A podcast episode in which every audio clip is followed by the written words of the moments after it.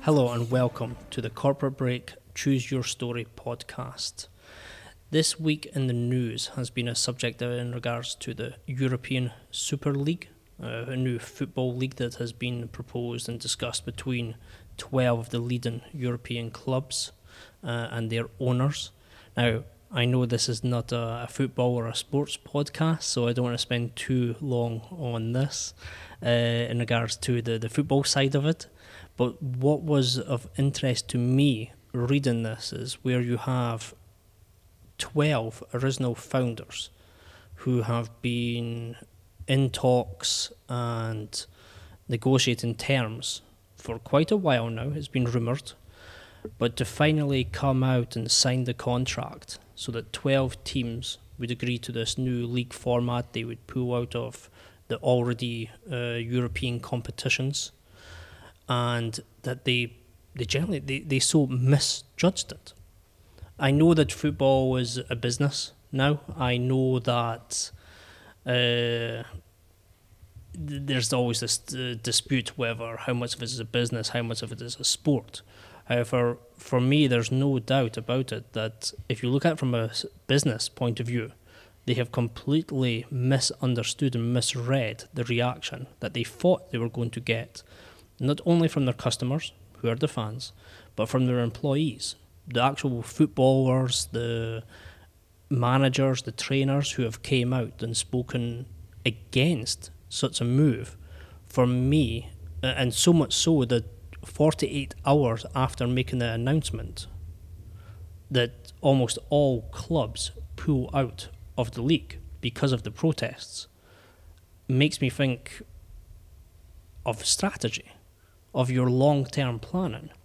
How have these clubs, how have these owners, very successful business people, came to this result that they believe that this is the best way forward for their business and then just completely put the brake not just putting the brakes on but re- complete reverse just 48 hours later so i just wanted to get uh, both of your points of view on it so was that i'm joined by ben and robert so perhaps uh, robert first of all your point of view Yeah, basically, I have no idea about the football.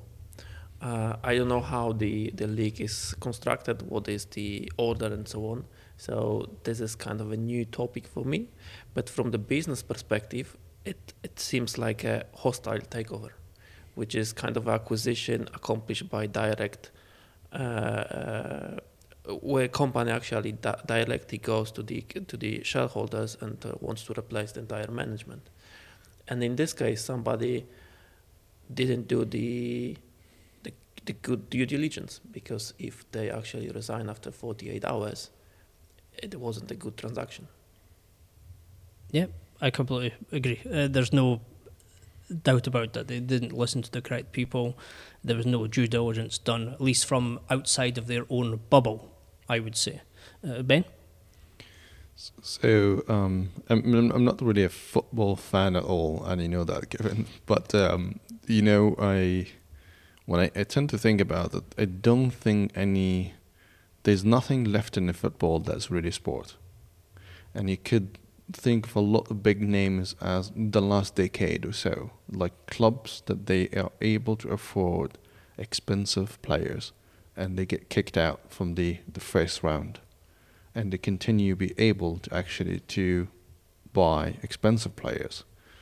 One by having credits, and this is I think what pushed them so hard to do this move. Um, just a, a kind of a, a last dance, sort of. Um, and then for two, um, is because uh, they make a lot of money out of commercials.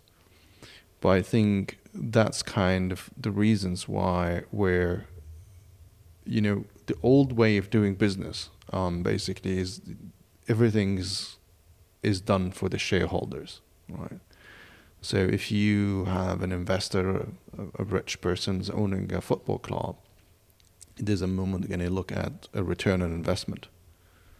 And then we all know what's happened with covid. There's no more you know uh, live games and Um, you can watch it only on TV, so their revenues went entirely in red.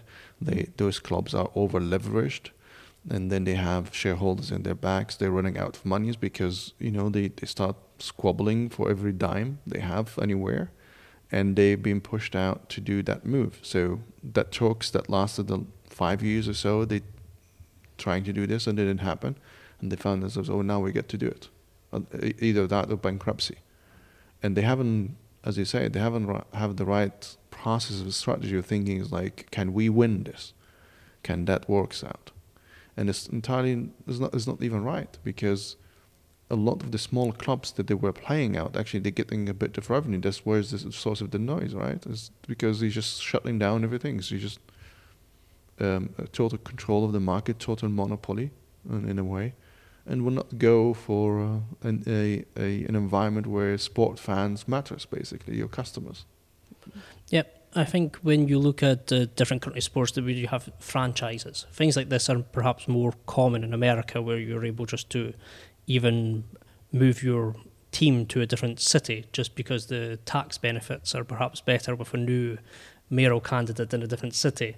These things happen, but in Europe, not so much. But I definitely think it is like a, a hostile takeover. It is a small group of individuals had this idea. It is money driven.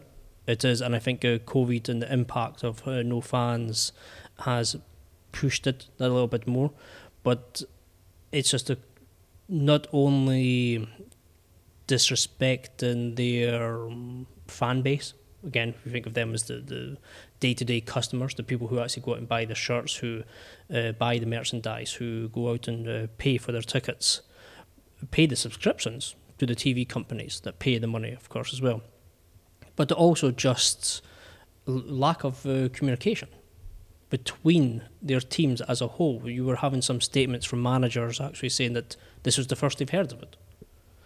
And this is just, you know, an idea of, uh, we've discussed it partly in previous podcasts about clear communication, about strategy, about how you um, deal with people, how you create the workplace culture. And of course, I know this is from a sports sense, however, it's clearly shows you, in my opinion, how things, how not to do things. And I hope these clubs learn from it. I hope other businesses learn from it. We will learn from this. Okay, guys, thank you very much. Speak to you both soon. Thank you. Bye bye. Thanks.